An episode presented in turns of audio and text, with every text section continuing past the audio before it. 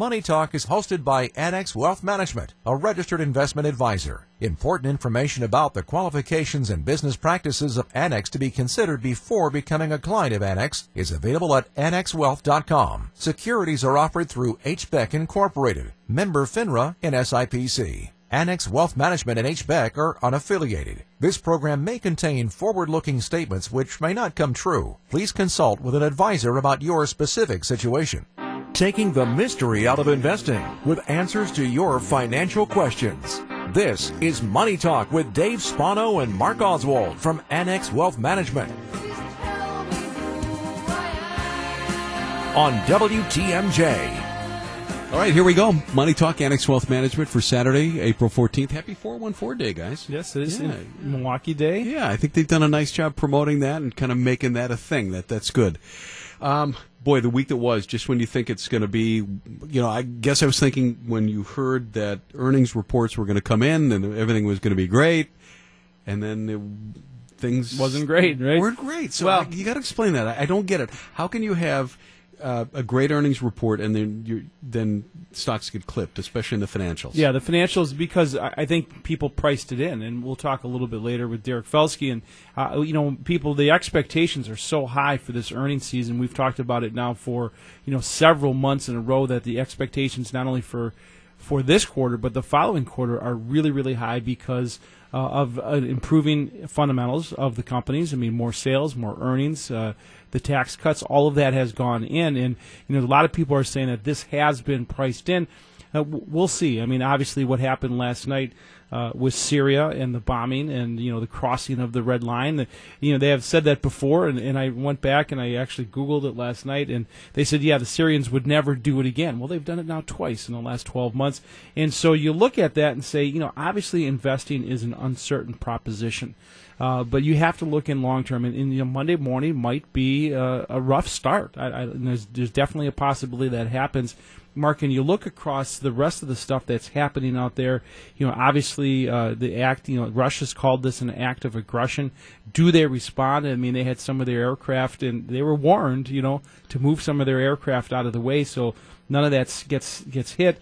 Retaliation is a possibility, and then you put on top of that, you know, all of the the drama with uh, the media uh, and Trump and uh, his issues, and that certainly puts uncertainty into the market. And that's a great question, Danny, because the fundamentals are really lined up to look great. Unemployment is in a good place, and interest rates are in a good place, but it's an uncertain proposition. That's a perfect word for it. I mean, the fundamentals, and that's what we talk about on the air every week is, you know, getting back to the fundamentals of the market. What drives stock markets higher? What what supports bond markets? Is it monetary policy, fiscal policy, regulatory policy, or trade policy? All those things are in motion right now, and they're having an impact on stock prices and what's happening with other investments around the world. The rest of it, guys, I mean, it used to be we get up on Monday morning and look at the stock page, right, and say what happened to the stocks, right? Now it's moment by moment by moment. You're getting these things on Saturday night and Sunday, and they're world news events, and they're worthy of paying attention to. But for investors, not traders, but for investors, it's sticking with the fundamentals over the long term. And and I think there, you know, we talk about an uncertain proposition. I mean, you have to have a philosophy. You have to have a buy philosophy and a sell philosophy. And, and a lot of investors don't. We ask people who come in, you know, what are your philosophies? And they give us blank stares a lot of time. But they say, listen, this is the pot of money that I have, Danny. This is where I want to get. Does the money, the money that pot that I have, is that going to get me where I can retire at some pla- at some point and replace my paycheck? That's really where people want to get to. And for people too, I mean, it's what what would cause you to act differently. I mean, what would have to happen in the market, and that's that risk tolerance conversation that we have. If you haven't gone through that, you know, what would happen? What would what would change your actions? Is the market going down ten percent? Is it going down twenty percent? Is it going down thirty percent? And then to take those percentages and turn them into dollars. So if you've got a half a million dollars and you go down ten percent, are you willing to sleep with a fifty thousand dollar loss, knowing that you've got to gain that back and then some, Well- just to get back where you were? Can I jump in there? So you know, and I, and we have this conversation. So it's really not lost money. Right. It is a reduction in the value that you have Right. today. And so if you make if you do something and lock in your loss, in other words, you sell when it's down, then you have a loss. But if you work you work your way through that and say my long term perspective is as such, Well, and that's the reason why. I mean, there is a lot of things happening when you look at where the stock market is. We look very closely at uh, things like moving averages. We look at the February low. We bounced off that several times. We'll find out if we test that again this week. If it goes through, that could create another form of action. And on the other side, as Mark pointed out, you have great earnings. You have the possibility that this trade war talk has gone away. You mm-hmm. saw the Chinese president said we're going to try to work to a resolution. We have this denuclearization of North Korea, great earnings and great interest rates. We'll see where it goes from here. But again, it's an uncertain proposition in the short term but you have to keep your eye on the long term. And uh, a little later in the show, I believe uh, Mandy will be here, and we're going to be right. talking taxes. Okay, mm-hmm. so what a weekend to be talking taxes. So she'll be here for a couple of segments. I think exactly. that's going to be good. It's all on the way. It's Money Talk, Annex Wealth Management for Saturday, April fourteenth. Website annexwealth.com. When you go there, you'll see know the difference. It is team. It is tech. It is trust. Joining me now is Derek Felsky, Chief Investment Officer at Annex Wealth Management. Derek, thanks for joining us. Hi, Dave. So, you know, there's a lot of things that have been going on, and most importantly, I think, is that the volatility has returned and it has caused some investor concern. And there are measures that people can look at when they talk about volatility. Yeah, there are two measures that we look at. One is the VIX, otherwise known as, as the fear index, and that's basically a measure of what option traders believe stock prices can do in the next 30 days. The interesting about 2017, as you referred to it, was that the VIX basically was between 9 and 11 for most of the year, when in fact the long term average is about 20 mark. So people are now dealing with more normal circumstances, which they're just not used to. Well, I think that's a really excellent point because all of 2017, you know, and even back into 2016, you saw month after month the S&P 500 going up, and so you get this complacency, you get this recency bias of that's what you think the market's always going to do. And so now we start to see some natural volatility as we start 2018. And, you know, I think from our shop at least, we expect that we're going to continue to see volatility throughout the rest of 2018. Yeah, I certainly would agree. In fact, um, you know, this is a midterm election year. Hmm. And historically, midterm elections, um, sell in May and go away has actually been a fairly effective strategy.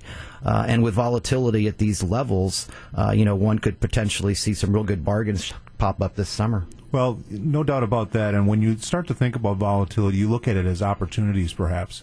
And I think that's what we're looking at in our investment committee. And a lot of listeners this morning are probably thinking that way too. You know, people who are learned investors, people who've experienced up and down markets they understand that these can be opportunities.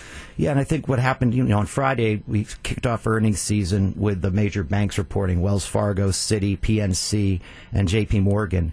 And while they all beat estimates, the stocks actually closed down two percent on the day, which gives you some sense that there is some positive news baked into stock prices at these levels. And that's a really important point. So I don't want to go past that because we have been really uh, expecting a huge earnings season, and what we've talked about early on is maybe you know when you say baked in that, that the expectations are already in there, and maybe the stocks don't move as much as their earnings growth does. Right, and I think you know as an investor, you know buying stocks ahead of earnings is, is usually a fairly risky proposition because, for example, Netflix is going to report on Monday. I don't think anyone, and you'd have to be hiding under a rock not to know that they're doing well. The question is, at what valuation do you want to pay right in front of an earnings report, which could lead to profit taking? So if you think about it, you know you got a company that's making three dollars a share, or, or that's their estimate, and then they come out and everybody goes, well, it's going to be twenty percent higher than that. So you know you think it's going to be twenty percent higher than three dollars, and it is, and then right. you got exactly what you expected for. Yeah, buy the rumor and sell the news is the old axiom. Uh, there's a lot of things that are going on with this earnings season, and, and I alluded to the fact that we have high expectations. What are the numbers for uh, for growth of earnings in this quarter? Right now, the estimates are for 18% growth in earnings this quarter and almost 19% earnings next quarter. Uh, so these are very strong uh, year over year earnings increase. Of course, part of that is due to the the, the uh, result of lower taxes, but it's also due to some upward upward movement in revenue guidance as well. But again, you know, the stocks don't tend to do as well when earnings are growing at a really fast rate. The odd thing about stocks are they tend to do better when earnings are negative and gradually improving. So, Derek, you hit on something there that's important because a lot of times we report on top line beats and bottom line beats, and top line is revenue. And bottom line is, what did you do with that revenue? What were your expenses? How much money did you make out of that? What's really interesting is, you know, you mentioned the tax effect. if you're paying less taxes, you expect to be more profitable. But the fact is, is that for a lot of companies, they're getting top line revenue beats and earnings beats. Right. I mean, one of the linchpins of, of our bullish scenario, at least up to this point, has been that global growth is strong and accelerating, and and that's basically the case. The OECD is looking for positive growth around the world both this year and next, and that obviously supportive for corporate earnings on the S and P 500, where roughly 60 percent of sales are sourced overseas. Be interesting too to see, guys, what happens now with these companies that are making more money. And certainly, Dave, you know, it's something we can talk about in the next segment after the break is what can investors expect now that earnings beats are starting to come in? If we continue to see the blowout quarter that we think we're going to see, what does that mean for the rest of the year and as we move into 2019? It is Money Talk Annex Wealth Management, Saturday, April 14th. Again, annexwealth.com is the website. Do yourself a favor, sign up for Axiom, which is a weekly newsletter. You don't have to be a client, absolutely free. Great information comes up on Sunday, it comes out on Sundays. Again, that's at annexwealth.com. Continuing to join us is Derek Felsky, Chief Investment Officer at Annex Wealth Management. And before we went to the break, as Mark set that up, we talked a lot about earnings expectations and the fact that sometimes stock prices aren't tied exactly to the earnings, Right. uh, which which is unusual, really. uh, But in the long term, I think what we want to, what I want to at least allude to, Derek, is the fact that higher earnings put valuations in a better light. Right. At the beginning of the year, I think the analysts were ru- looking for roughly 11% growth uh, this quarter on S&P earnings, and that number, as I mentioned earlier, is going to come in somewhere between 18 and 20%. And at the same time, you know, we had a, a, a basically a 10% correction from high to low.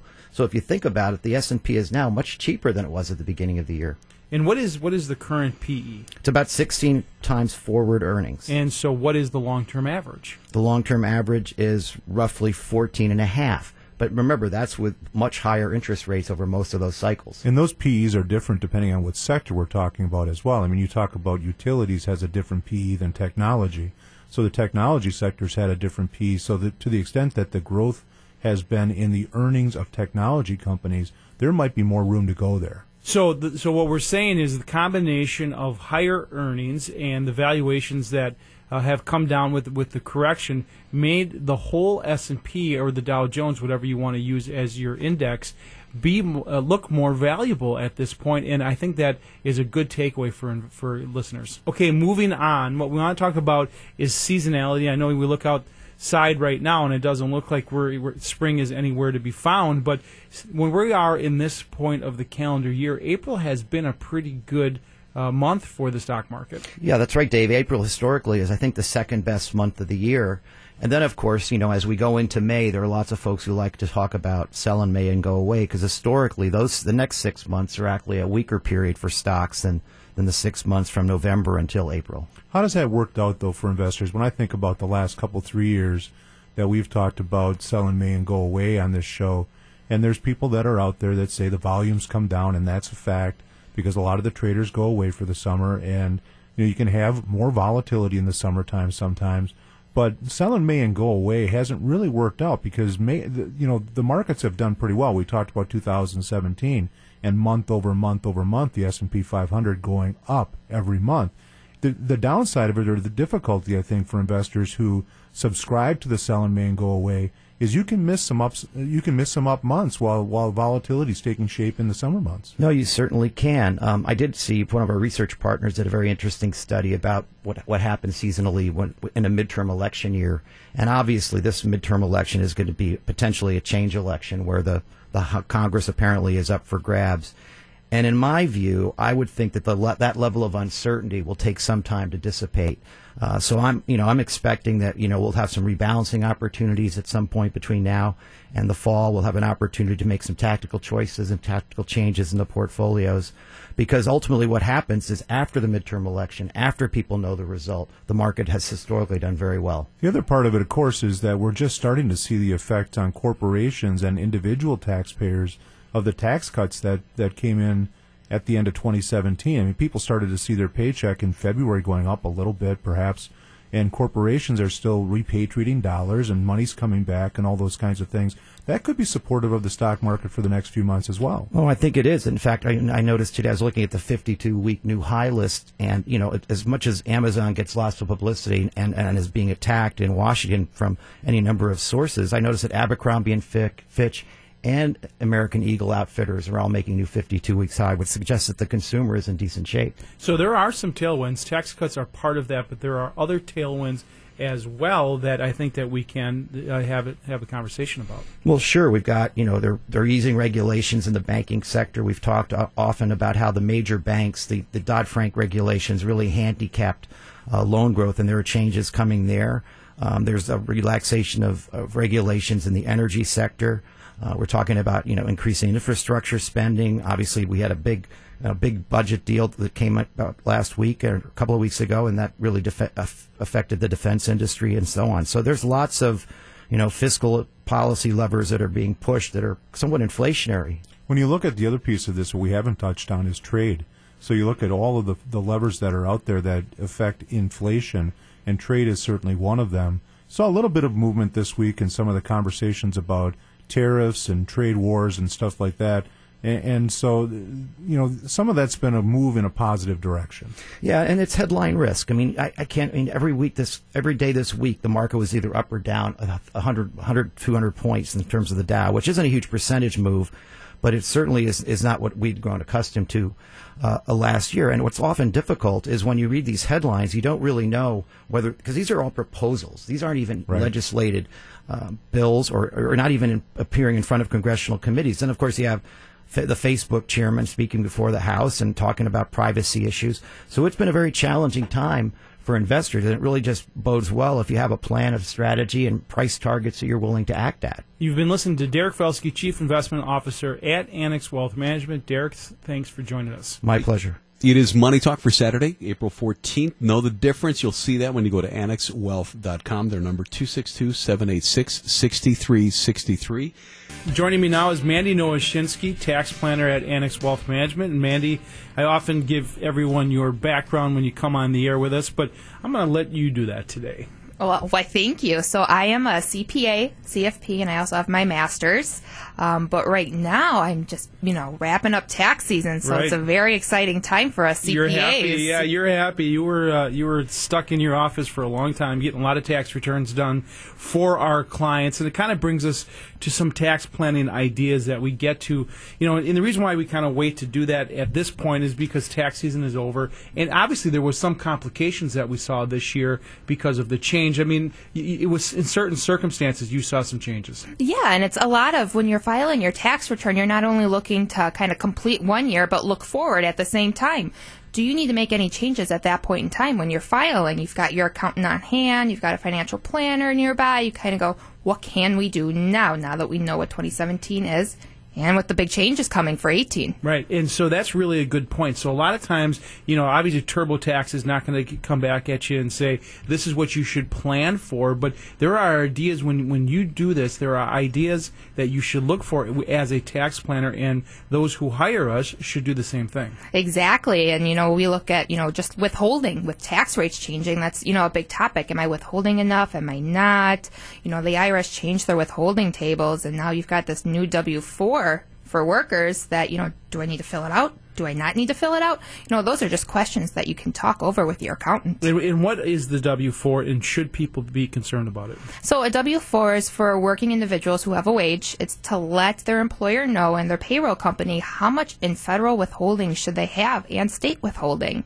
And a lot of people should review it because with the change in tax law came with, the changes in allowances and how all of that is kind of calculated behind the scenes with payroll. Excellent. So, you know, there's some things that I do want to talk about with you today. And, you know, as you go through it, not only doing the tax returns, but as the financial planning team goes through our clients' portfolios, and those who are listening, there is an opportunity to say maybe you know some stocks have gone up, some substantially over the last number of years. We're in year number nine of a bull market. You know, one of the things that we see are low cost basis stocks, and there's some planning ideas that revolve around that. Right. So as you know, with the changes in tax law, they had toyed with not letting us specifically identify lots, but that came back and said, no, you can still kind of specifically identify lots. And for, to explain to our listeners what that means. yeah, so that's kind of when you're looking at an asset that you have that may have some low cost basis. You may have bought different shares at different times. Right, right. So, so for example, you had 100 shares of Apple at $80 and you bought another 100 shares of Apple at $120. dollars mm-hmm. You can pick what shares or what lots to sell, and that's going to affect the taxation. Exactly. And, the, you know, when the tax reform finally passed, they said, yes, you can still pick which lot you want. So when we're looking at these low cost basis assets, you know, you may want to gift some to charity. You know, changes in the tax code and the standard deduction, you may be looking at ways to bunch your deductions or, you know, kind of double up in a year and Right. choosing which low basis assets you want to gift. And personally, I did that, Mandy. Yeah, there's we made a commitment to uh, an education facility, and we were you know, a commitment to give some money. And so I went through and saw, boy, I found a particular stock that was up 100 percent, and I said, why don't I give those shares? In in that example, let's just use a thousand dollars as an example. You paid five hundred dollars; it's worth a thousand dollars. What is the what is the actual gift if you've only paid five hundred dollars in that example? So that you get a charitable deduction for $1,000, the fair market value of the stock on the day you donated it to the charity. And if I would have sold that stock and gave the thousand dollars, I'd have to pay the capital gains tax on the thousand dollars, and now my thousand dollars is now worth only, you know, say eight hundred and fifty dollars or whatever. So now you get the full thousand dollars. You don't have to pay the capital gains tax if you give the shares to the charity, That a qualified charity. A, a qualified charity, yes. You you know, and a lot of people look at funding a donor advised fund in a year, and that's just another vehicle to kind of give to charity and maintain control. But, you know, with a low basis asset, like Apple or, you know, Google or something you may have held for a long time, charitable giving is a kind of a good option to look at for those assets. And real quickly to follow up on that, you know, I used 15% as my capital gains example, but there are different levels of capital gains taxation. There is, and for you know a married couple with income below around seventy-seven thousand, if you have a capital gain event in those lower brackets, the gain is actually zero percent for federal. So- Zero percent tax bracket. exactly. I, they should all be that way, you no? right? Yeah. Um, not only for capital gains, but for qualified dividends. Some people, you know, may forget that qualified dividends are actually at that zero percent bracket as well as long-term capital gains. We're talking to Mandy Nowoshinsky, CPA and tax planner at Annex Wealth Management. And Mandy, if you can stick around, there's a couple of other questions that I want to ask you. It's Money Talk, Annex Wealth Management, Saturday, April 14th. Uh, if you're looking where you can find your nearest Annex Wealth Management uh, branch, their headquarters in Elm Grove. They are also in Mequon, uh, Lake Country branch, the Appleton branch office, and coming soon to downtown. Again, annexwealth.com. We're continuing our conversation with Mandy Nowoshinsky, CPA and tax planner at Annex Wealth Management. And Mandy, before we went to the break, we were talking about different levels of capital gains taxation, and it really uh, reminded me of the fact that there is a difference in dividend taxation and and capital gains taxation between stocks and bonds. And I'm not sure everyone gets that. Can we talk about that for just a second? Sure. So if you own a bond or a bond fund, if they pay a dividend or uh, issue a coupon or an interest, that's taxed at ordinary income rates. So let's walk through that example for for just a minute. So you're going to get a dividend from a bond fund or a bond, and you're going to take that as ordinary income, and so it goes on whatever you whatever your tax bracket is, Correct. plus the 3.8 percent. Some people call it the Obamacare tax or the Medicare tax. You have to add those two together. So let's just assume you're at a 35 percent income tax bracket plus 3.8 mm-hmm. you're now paying nearly 39% versus capital gains which are a totally different bracket. They are a totally different bracket, and depending on your income, it'd be either 0, 15, 20, but you still do have to pay that Obamacare tax on any investment income, including bond funds. Right. So now, but I'm trying to compare the difference between dividends from stocks, Mm-hmm. for example, and dividends for bonds. If you get a if you get a dividend from ABC company, you could take that at the capital gains level, which is could be in some circumstances half or maybe even you know less than that in some cases. Correct. Yeah. you're looking at maybe half or you know 15 and at some points it's you, you're looking at a 0% to maybe a you know a 12% difference Excellent, excellent. So there's other one. Another question that I have for you is, you know, people a lot of times want. We talked about giving money to charities. There is another option other than low cost basis stocks, and that is, for example, if you are if you're required to take a required minimum distribution. Can you explain that? Yeah, so when you hit 70 and a half and you have an IRA, you have to start taking money out of that IRA and paying tax on it. One option for those who are 70 and a half in that RMD age is to take some of that RMD and give it directly to a charity.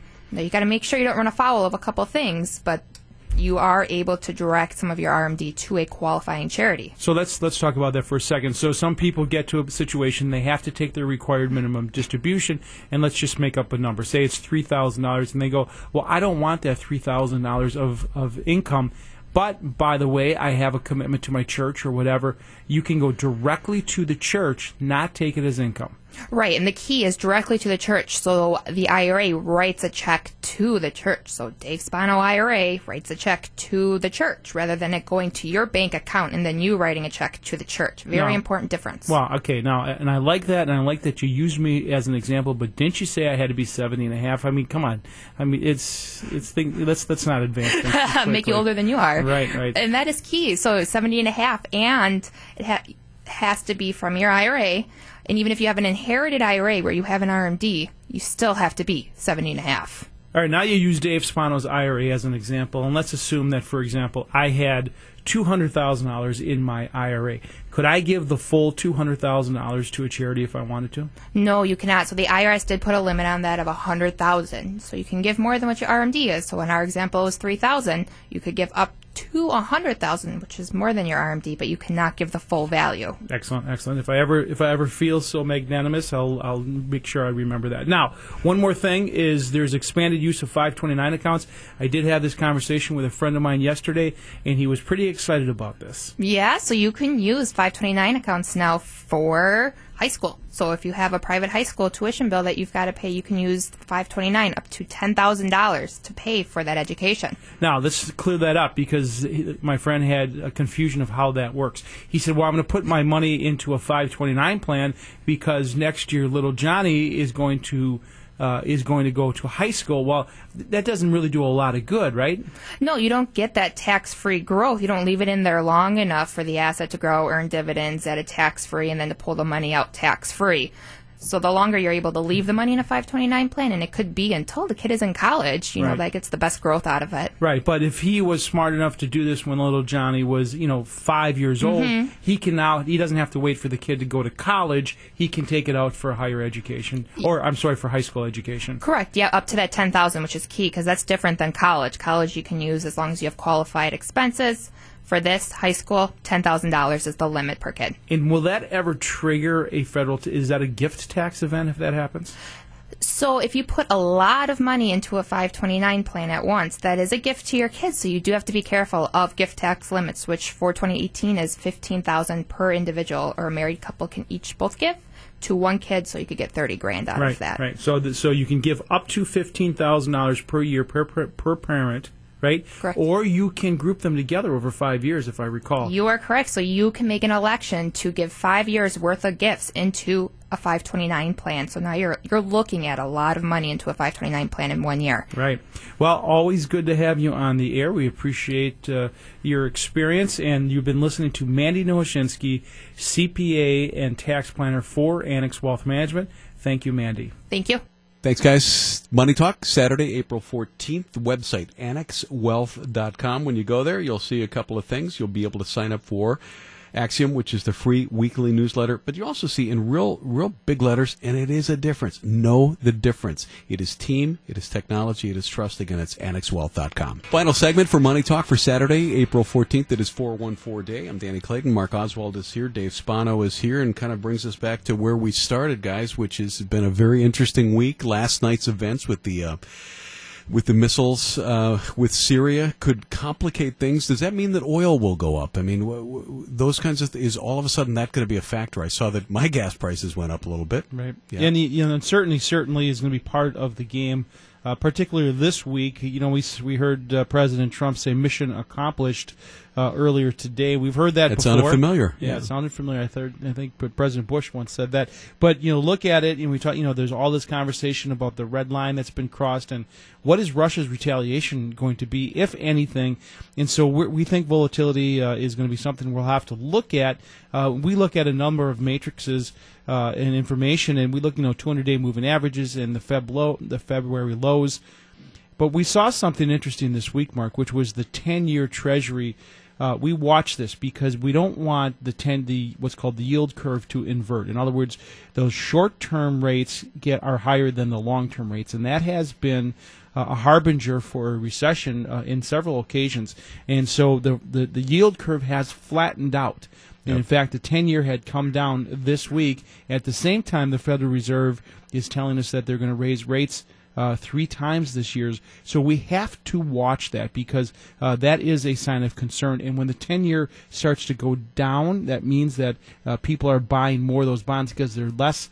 Uh, they're they're more focused on safety and, and less on Yeah, risk. right. So you know their havens, their safe havens, is going to a U.S. Treasury bond, and you look at those ten years. We got up around three percent on the ten year, and the the thought was that if it blows through three percent, you know what's next? Is it three and a quarter or whatever it is? But because of the fact that that yield curve has flattened, that's you know that that's something to continue to watch because that is a fundamental. When you look at the markets and we talk about fundamentals, what's happening with U.S. Treasury yields is one of the fundamentals to look at because you're right. When you get that yield curve inversion, in other words, the short term is paying more than the long term bonds. That is a sign that you're heading for a recession, maybe 18 months down the road, maybe longer than that. But that's one of the signposts. It's not the signpost, but it's certainly something to keep an eye on. And in the short term, we were, we're supposed to have a great earnings season. We our expectations is that is going to happen. 18 to 20 percent growth in earnings is phenomenal, followed by the same type of information the following quarter. So that sets us up for a really great earnings season. And at the end of the day, that is how you value stocks. How much did you earn? What's the multiple we can put on that particular stock? And that's the value of it. And at the same time, you've got the, the trade war starting to subside. We have Right. saw Chinese President uh, Xi this week said that uh, we're going to try to find a way to work together. Uh, of course, the North Korean conversation where they talked about denuclearization. Uh, of course, employment is in, a, in an amazing spot right now. Uh, can't find enough qualified Right. workers to fill the jobs. Interest rates are low and the GDP is growing. So you have to weigh this stuff out, and that is one of the things that we're going to talk about in a couple of our presentations coming up. Yeah, we do. Uh, we've got retirement roadmap coming up, and again, this is probably our most popular presentation that we do, and we're going to do it in Lake Country in early May. I believe it's May 9th. Go to annexwealth.com and hit that events tab, and then we're up in Appleton in June. It's retirement roadmap at Butte des Morts Country Club, and that one does fill up up there as well. So if you're in the valley and you're interested, go to annexwealth.com today and get yourself signed up for that. I know it sounds like June, given the weather right now. It sounds like mm-hmm. June sounds a long ways away, but Right. it'll be here before you know it. 34 degrees at the studio, Danny. Look at that. That is just nasty. Know, and our high today is going to be 36.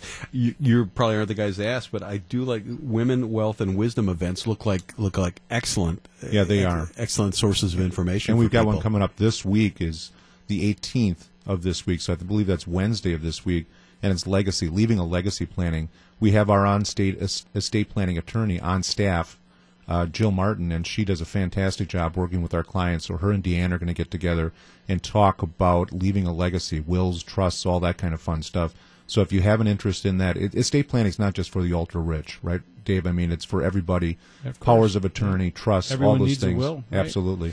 Uh, So- and finally, uh, before we uh, got about 30 seconds left, we're moving forward on our Pfister location. I want to give everybody an up- update on Well, that. it's 414 days. We got to talk about Milwaukee. There you go. We're we're downtown Milwaukee. We're in the Pfister. Dave and I were down there on Thursday, and you know the walls are going up, and they were pulling data and and uh, technology in there. It's going to be a fantastic facility. We're already seeing clients down there in uh, the Pfister, and a lot of interest in what we're doing. A lot of people moving downtown, living downtown. We're going to be downtown. It's going to be a fantastic location. We'd invite you to come in and see what we're doing. Going to make it even easier to uh, to do business with Annex Wealth. Very nice. Well, All we'll right. take the mountain to you. That's right. That's right. Dave Spano, thank you very much. Mark Oswald, have a good week, guys. And we will see you in a week. Money Talk, Annex Wealth Management, WTMJ. Advice and opinions expressed during Money Talk are solely that of the hosts or guests of Annex Wealth Management and not WTMJ Radio or Scripps Media Incorporated.